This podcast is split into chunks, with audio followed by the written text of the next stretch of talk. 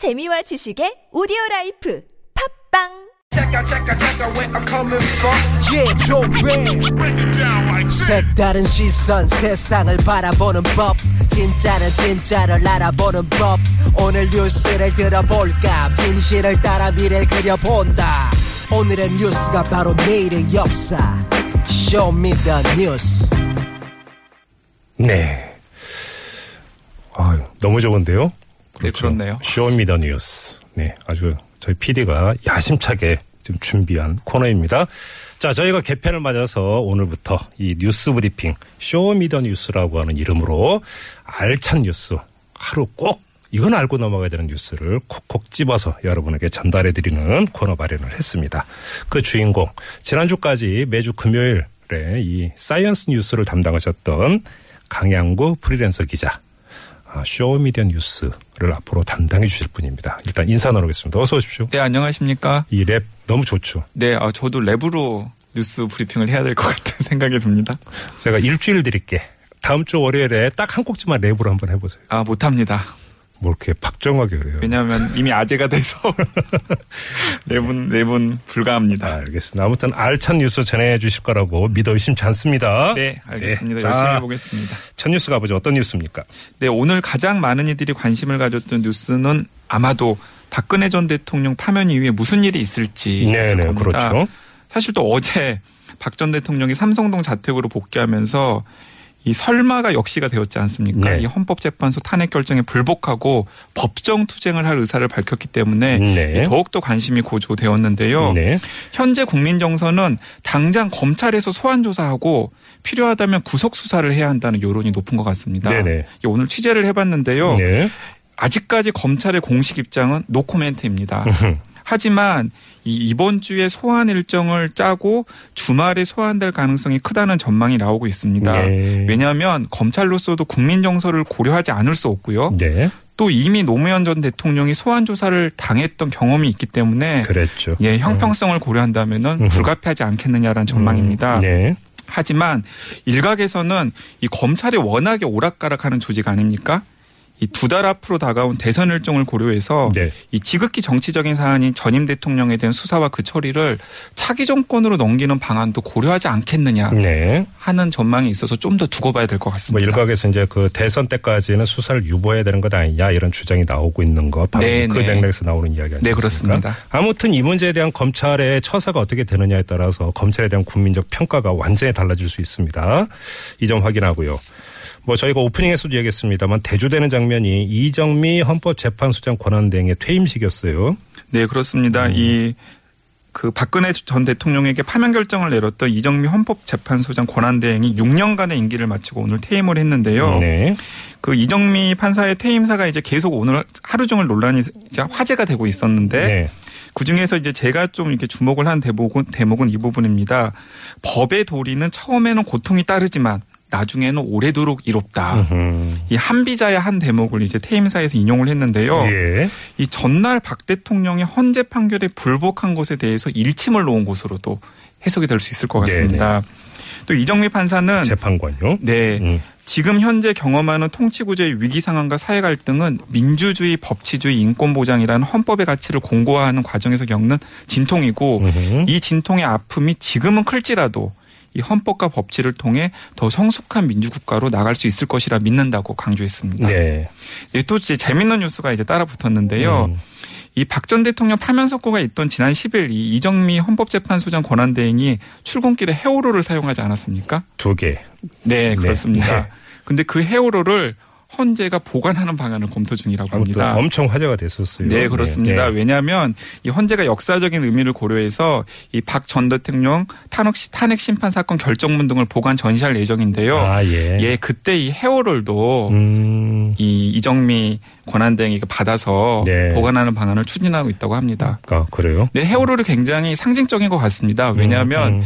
이 아이들이 죽어가고 있는데 머리 손질에 20분이나 네. 보낸 어떤 분과 참 대비가 되잖아요. 그래도 대비 많이 됐었죠. 네, 네. 알겠습니다. 자, 그리고 대선 주자 여론조사 결과 나온 게 있네요. 네, 흥미로운 여론조사 결과가 있어서 소개를 드리고 싶은데요. 네.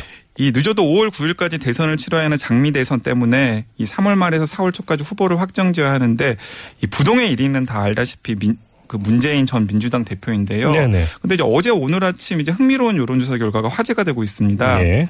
이 특히 주목해야 될 부분이 민주당 후보로 누가 적합한지를 묻는 질문에 문 전 대표가 34.5%, 네. 안희정 충남도지사가 33.3%로 초박빙의 결과가 나왔습니다. 이건 이제 적합도 조사도 적합도 조사죠. 지지도 조사가 네. 아니라 네. 그러니까 민주당 대선 후보는 100% 국민 경선으로 치러지기 때문에 일각에서는 이런 여론조사 결과가 민주당 대선 후보로 안 지사가 선택될 수도 있을 가능성. 네. 을 의미할 수도 있기 때문에 음. 굉장히 설왕설래가 있습니다. 네. 실제로 같은 여론조사에서 문 전 대표와 안 지사 누가 민주당 대선 후보가 되든 간에 이 안철수 국민의당 전 대표를 비롯한 다른 당, 당 대선 후보와의 가상 대결에서 이기는 것으로 나오고 있습니다. 조사 개요도 함께 알려주셔야죠. 네, 네. 음. 이 KBS 연합뉴스가 코리아 리서치 센터에 의뢰해서 조사한 것인데요. 네. 이 3월 11일부터 11일까지 전국 만 19세 이상 성인 남녀 2,046명을 대상으로 이 유무선 RDD 방식을 이용한 전화 면접 조사 를 했고요. 이 표본 오차는 95% 신뢰 수준에서 플러스 마이너스 2.2% 포인트입니다. 네. 자 그리고 손혜원 의원의 발언 파문이 나왔어요. 네, 이 판국에 이제 손혜원 의원의 발언 파문이 나왔는데요. 네. 이 더불어민주당 손혜원 의원이 이 노무현 전 대통령 서거와 관련해서 음. 계산한 것이다. 내가 이렇게 떠날 때 여기서 모든 일이 끝날 것이라고 했고 실제로 끝났다라고 말을 해서 네. 논란이 되었고요. 예. 그래서 논란이 되자 이 고인의 비장했던 심정을 표현하는 과정에서 적절하지 못한 말을 했다면서 이 문재인 대선 후보 캠프 홍보 부법무장직에서 사퇴했습니다. 네. 예. 근데 이제 뭐 전인범 예비역 중장, 양양자 최고위원, 전윤철 공동선대위원장 등 이제 문 전 대표 캠프에 영입된 인사들이 잇따라 구설수에 올랐지 않습니까? 그랬죠. 그래서 문재인 전 대표도 오전에 대단히 부적절한 발언이라고 질책을 했습니다. 네.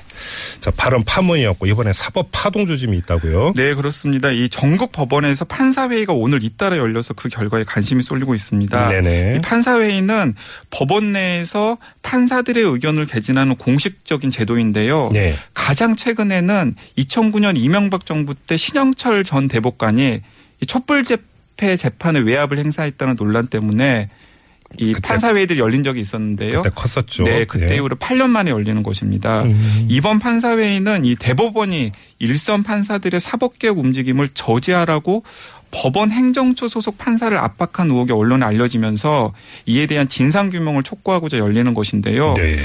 이게 오늘부터 춘천지법, 서울 서부지법, 서울 동부지법, 인천지법 등의 판사회를 시작으로 이번 주에 전국적으로 판사회가 오. 소집될 예정이라고 합니다. 커지는데요. 네. 예. 뭐이 추세대로라면 제6차 사법파동이 예. 될 수도 있겠습니다. 그래요. 예.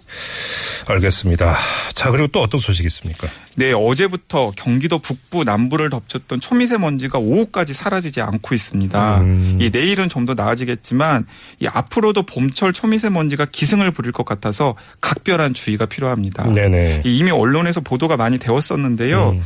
이번에 문제가 된 초미세먼지는 지름 2.5 마이크로미터 이하의 아주 작은 먼지를 지칭하는데요. 네. 중요한 포인트가 숨을 쉴 때 걸러지지 않고 우리 몸속으로 들어와서 염증 반응을 일으킵니다. 네. 그래서 폐질환, 심장질환, 뇌질환 등을 일으킬 수 있기 때문에 특히 어르신, 노약자, 오. 어린이 등 각별히 주의를 해야 합니다. 어, 그래요? 저 오늘 좀 그 미세먼지 농도 낮아진다고 그러고 하늘 보니까 파랗길래 저 점심때 나가서 걸었는데 초미세먼지는 보이지 않습니다.